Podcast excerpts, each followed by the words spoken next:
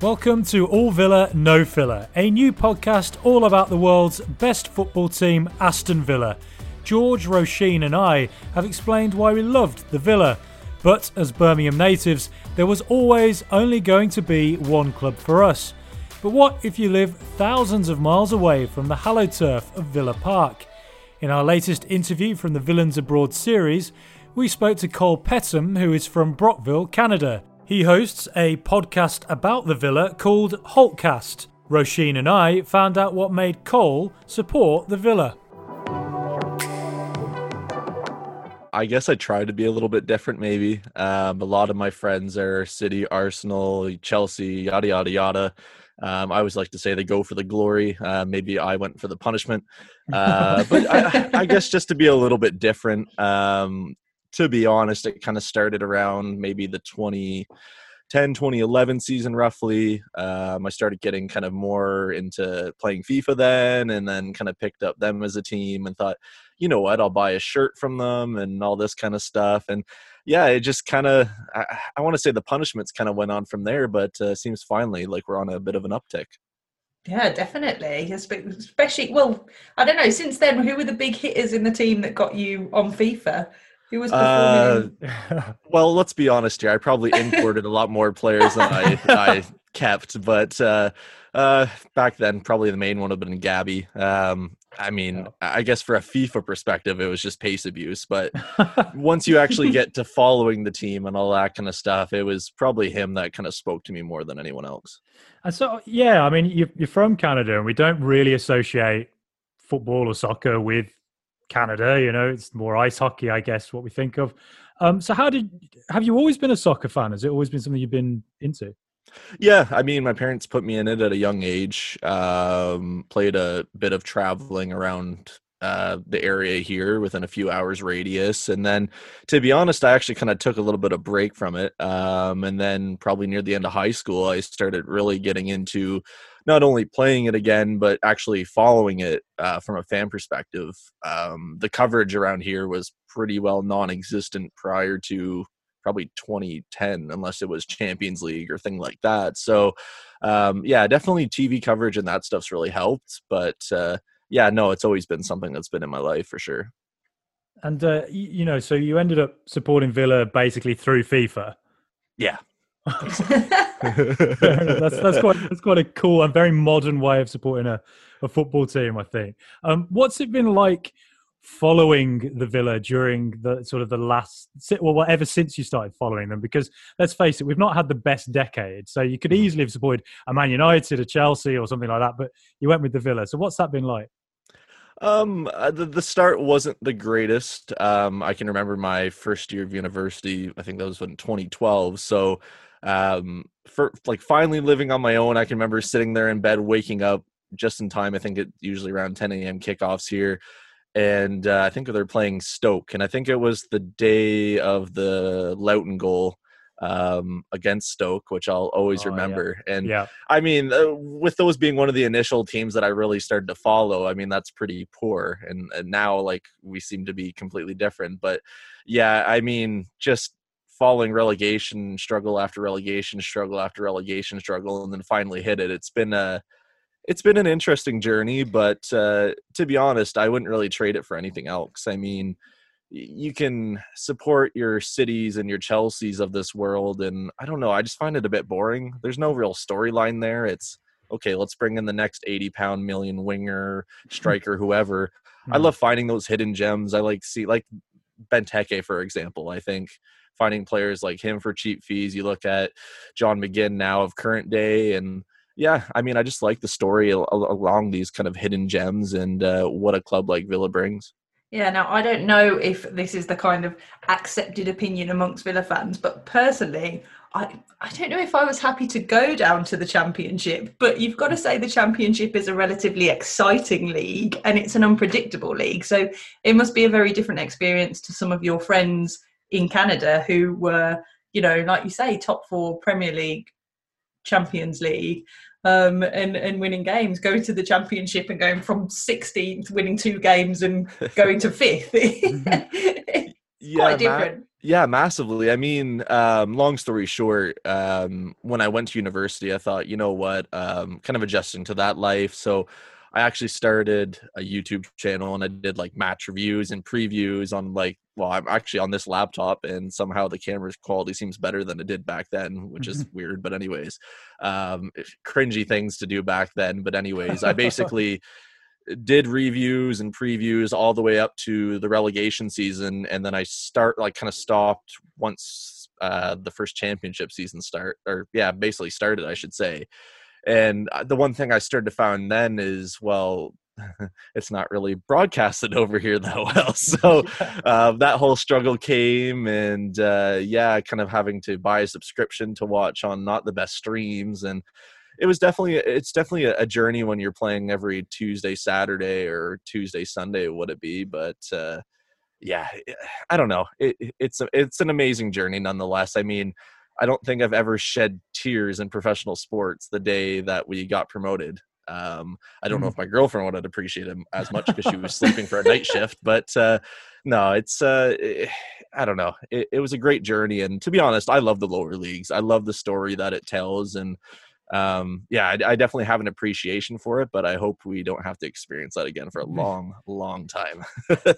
and so Agreed. you, you know, you're um, you became such well, you are such a big Villa fan that you ended up forming your own podcast. And I've listened to it a lot. I think it's a really good podcast. I really enjoy the, you, you. the stuff you talk about.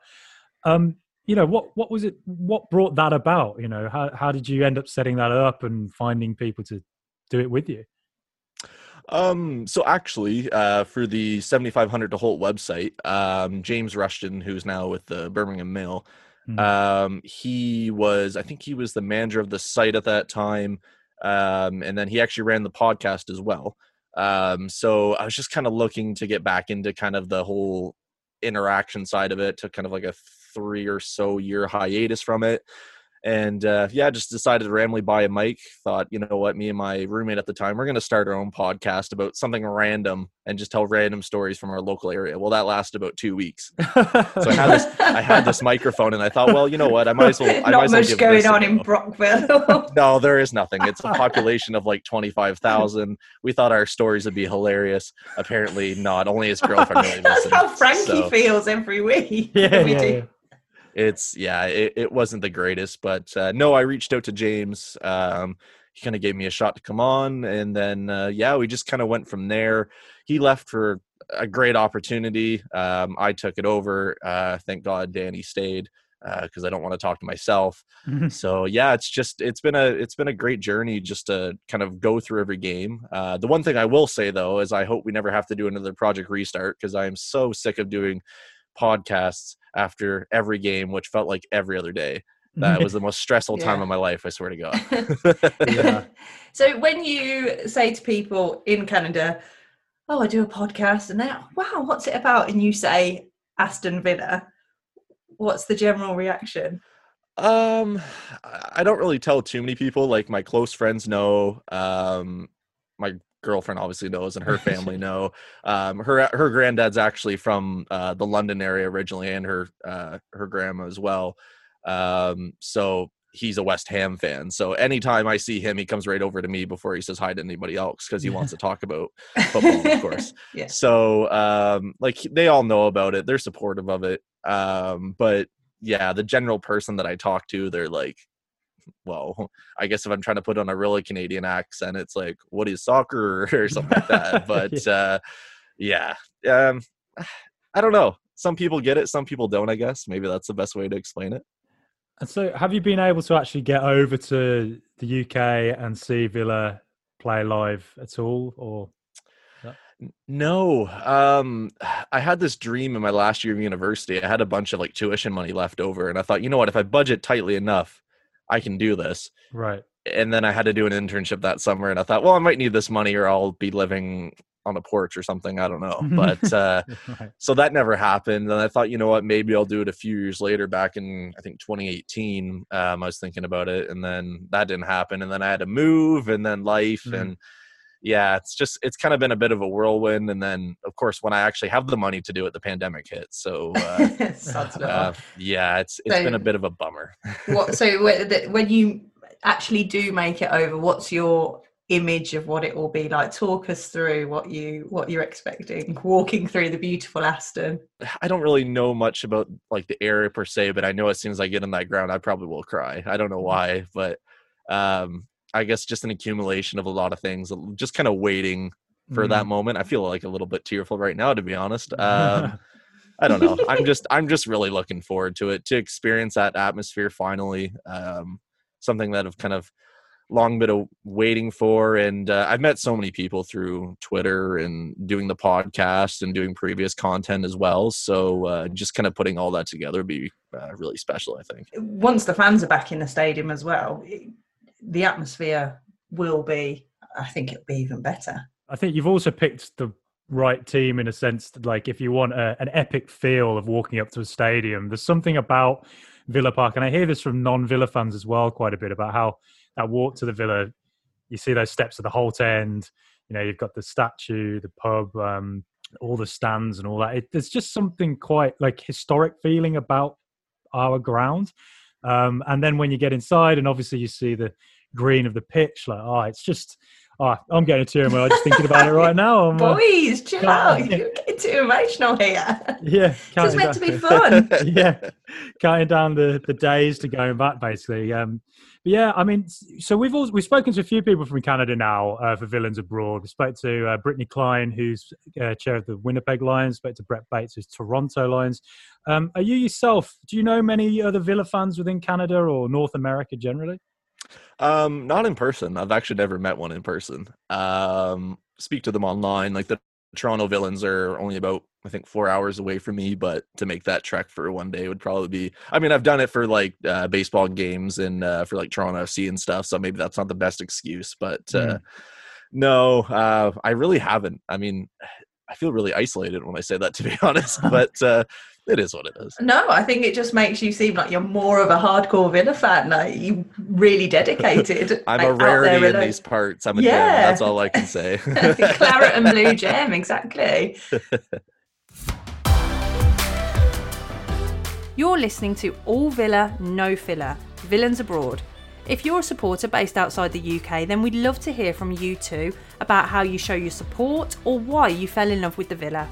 Send us your stories to allvillanofiller at gmail.com and you can also follow us on the socials on Twitter, Instagram, and Facebook. Just search All Villa, No Filler. Welcome back to All Villa, No Filler. Now it's time for a special edition of this.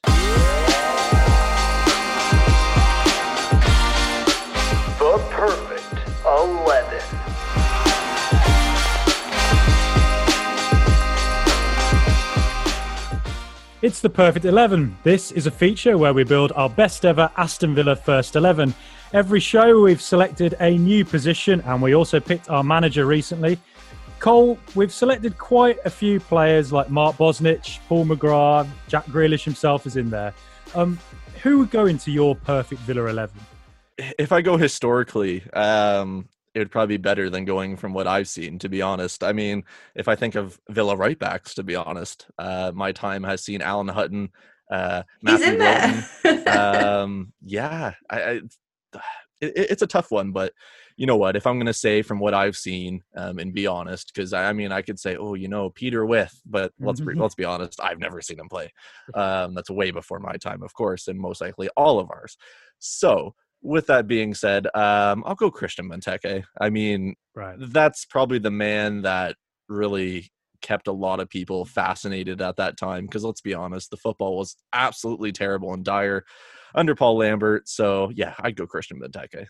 What is it about him? Um, you know what? I, I mean, I feel bad for where he is now. To be honest, he seems like a shell of his former self. Mm. Uh, his clinicalness, the way that he could just grab a game by the scruff of its neck, um, I just all of that. He just had the total game. I can think of the game against, uh, I think it was the draw against QPR, where I think he got a hat trick. Um, him and Charlie Austin were just banging them in for fun. Um, and albeit it's a draw against QPR, I mean, to basically, well, actually, literally put the team on his back and to keep us up for probably two to three seasons, arguably almost on his own in certain instances. Um, I think he really deserves that. Yeah, absolutely agreed. I, I think he did delay our relegation by about three or four years. I think um, massively, yes. and, and, lo and behold, as soon as he went, we, we you know we went down. Uh, Rudy Gestede, yes.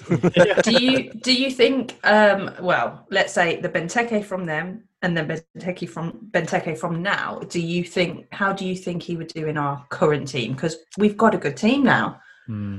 Well, considering the recent form um, and all the crosses that are driving me mad that are going in the box as of late, I think he'd probably do pretty well. Um, I've always found it interesting when he went to Palace and they're always playing it to his feet. And then recently it seems like they've been playing it to his head and he's been on a bit of a streak. So I'm thinking, well, Captain Obvious here, he's a big man. That usually works. So you know what? I, I, don't think he'd do bad, but eh, I think the issue with him though is he wants to be the main man still, and I feel like someone with kind of his personality, not pretending to know him, but it just seems like he wants to be the main show wherever he is. Hmm. Um, albeit I'd love to see him back, but I just would never see it happening given how I think Ollie Watkins is 10 times better than he is currently.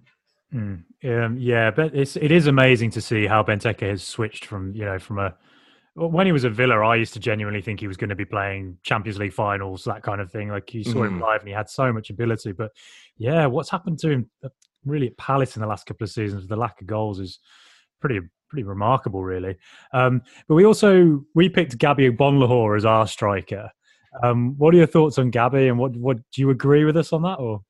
No, I can I can totally agree with that and really appreciate it. To be honest, I mean, you look at how long he was at the club, a one man club. It's spectacular. I don't know how often you really see that anymore, unless maybe you dip down into the lower leagues. To be honest, um, I mean, it, it's kind of like your prototypical scenario that we kind of put with Jack Grealish nowadays of hopefully he stays forever and you want to kind of see him ride into the Villa sunset like Gabby did. I mean, maybe in a better fashion, let's be honest.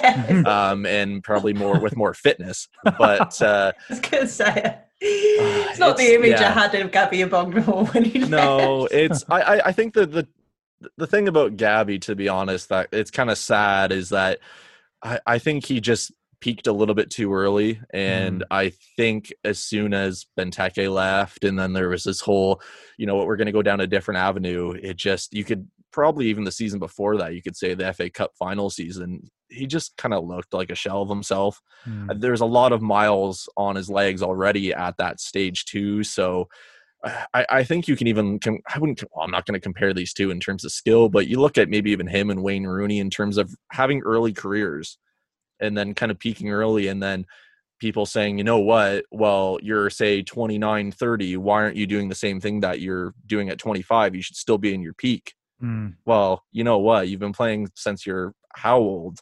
It's yeah. it's a lot of wear and tear on the body so yeah that's a good point actually i've never really thought about it mm. in that context with gabby but that's uh, he was he was in the team playing quite early on and and there was that pressure of being the you know the goal man um, the man that was kind of expected to to you know always knock them in. Um, and like you say, you can't keep that up for all those years, really, can you? No, and I mean, let's be honest here. I, I my favorite funny villain memory is just the front three of Gabby Weimann and Christian Benteke.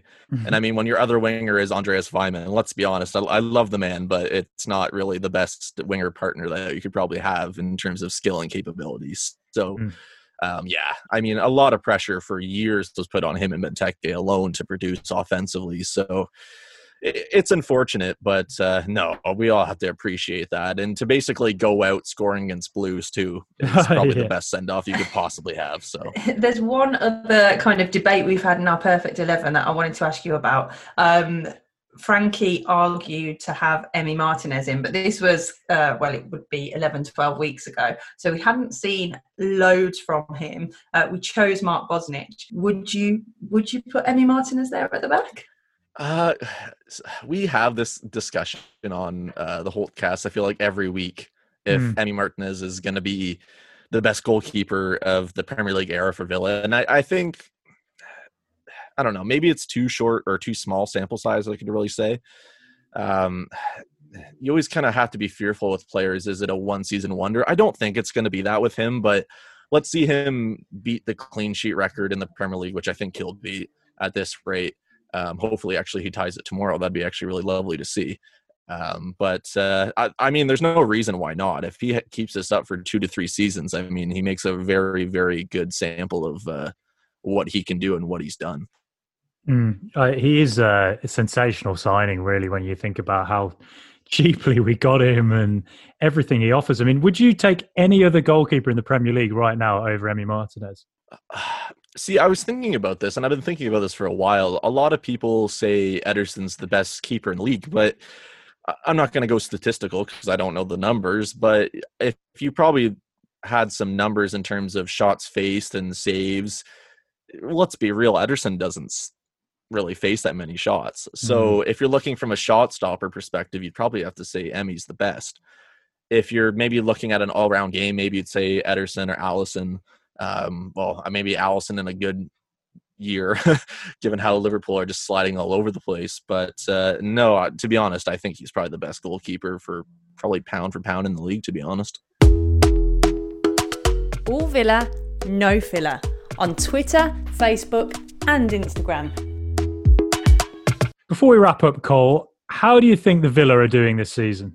I mean, I've talked about this so many times, but uh, I, I'm thrilled with it. I mean, the fact that we don't have to go into the final day and stress and worry and think, you know what, goal difference might be the thing that keeps us up again. It's, you know what, anything above that's been a bonus.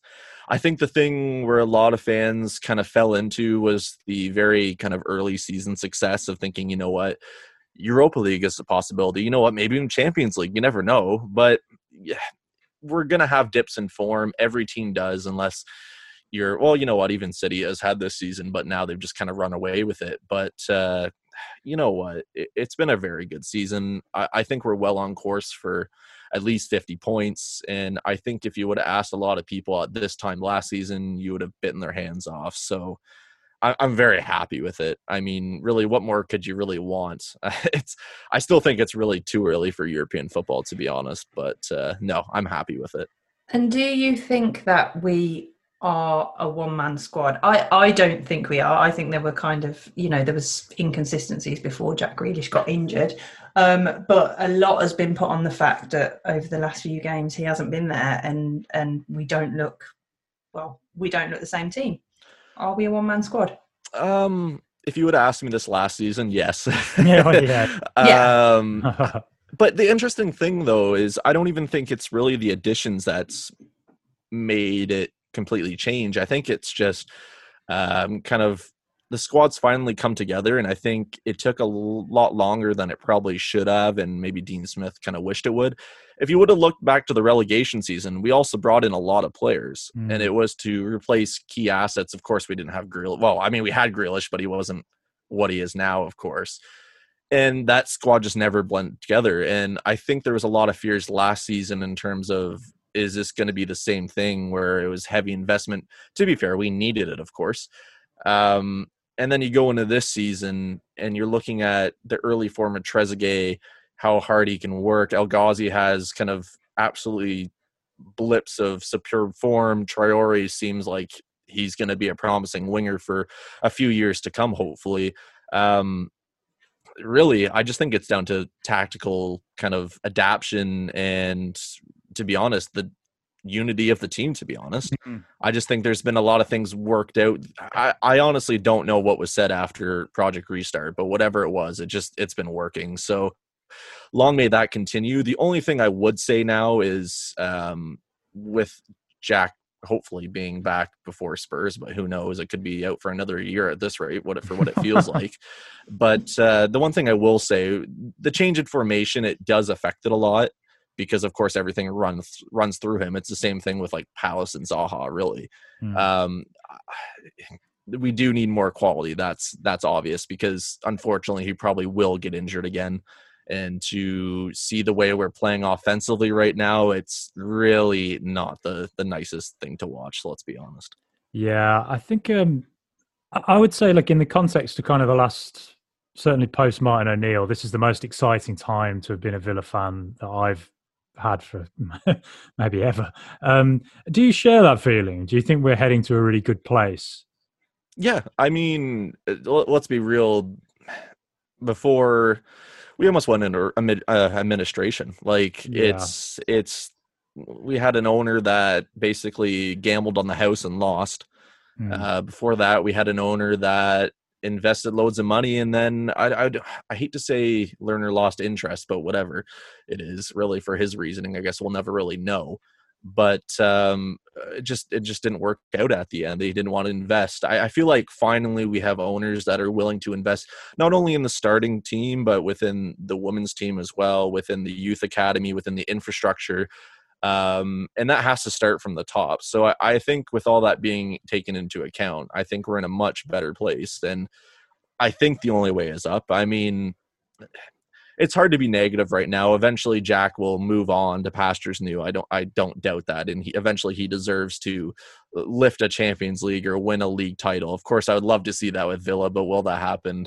Uh, I think a lot more investment will be needed. But uh, no, I'm I'm very pleased with it. I mean, people are always going to be negative about it because if Villa lose, it's the end of the world for that week. But you yeah. know what? We are where we are, and I'm very pleased with it. It's great. And uh, one question I should have asked at the start actually was, uh, how easy is it to see the games for, for you? Like, do you have to wake up at quite random times or? Early kickoffs suck. Let's be honest. Um, anytime it's like a lunchtime kickoff, uh, typically I'm about five hours behind, so it'll be like a 7 a.m. or um, so I'll have to wake up a little bit before that or attempt to. If not, I'm literally like probably rolling out of bed or I'll have to get my girlfriend to roll me across the floor to actually get to the living room. but uh, no, it's uh, it's not too bad. I'm I'm pretty used to it at this point with all the years that I've been doing it now. So um, it's actually been really good too now that we actually have like a personalized um, kind of coverage for it. DAZN does it here. Mm-hmm. Um, so it's just a quick kind of cheap subscription for the year. Well, I guess you could say kind of pricey too, but anyways, I won't get into televised pricing. Um, but uh, no, it, it's great. I mean, it, it could be a lot worse. Let's be honest. I, I don't want to go back to the championship streaming of having to pay like I think it was six dollars or six, seven Canadian dollars or it was per game. It uh, it hurt the wallet at the end of the season. Let's say that. yeah, I bet. I say. say Aston Villa fight it out with uh, in the championship. Yeah. to beat Luton, yes. Yeah. Just before we go, uh, would you like to let our listeners know where they can find Holtcast online? Yeah, for sure. Um, of course, if you want to find us on Twitter, you can. It's just at seventy five hundred to Holte. Uh, we're on basically every podcasting platform. You can just search Holtcast. Um, I finally got that fixed again. For some reason, it wasn't showing up. But anyways, um, and yeah, of course, if you want to find any written articles and all that kind of stuff, it's just uh, triple w dot 7500holt.com. I'm really glad I got the triple W part because I always screw that up. But anyways. Well, thank you very much, uh, Cole. That was it's been really great to speak to you at long last. As I say, I've been listening to your podcast for quite a long time, and uh, I've always enjoyed your content. So it's great to have you on. Yeah, it's great to be here. Thanks for having me on, and uh, look forward to hearing it in the future. Goodbye to you as well, Roisin. Bye, Frankie, up the villa. And goodbye from me. And as ever, come on, you Villa boys from Aston.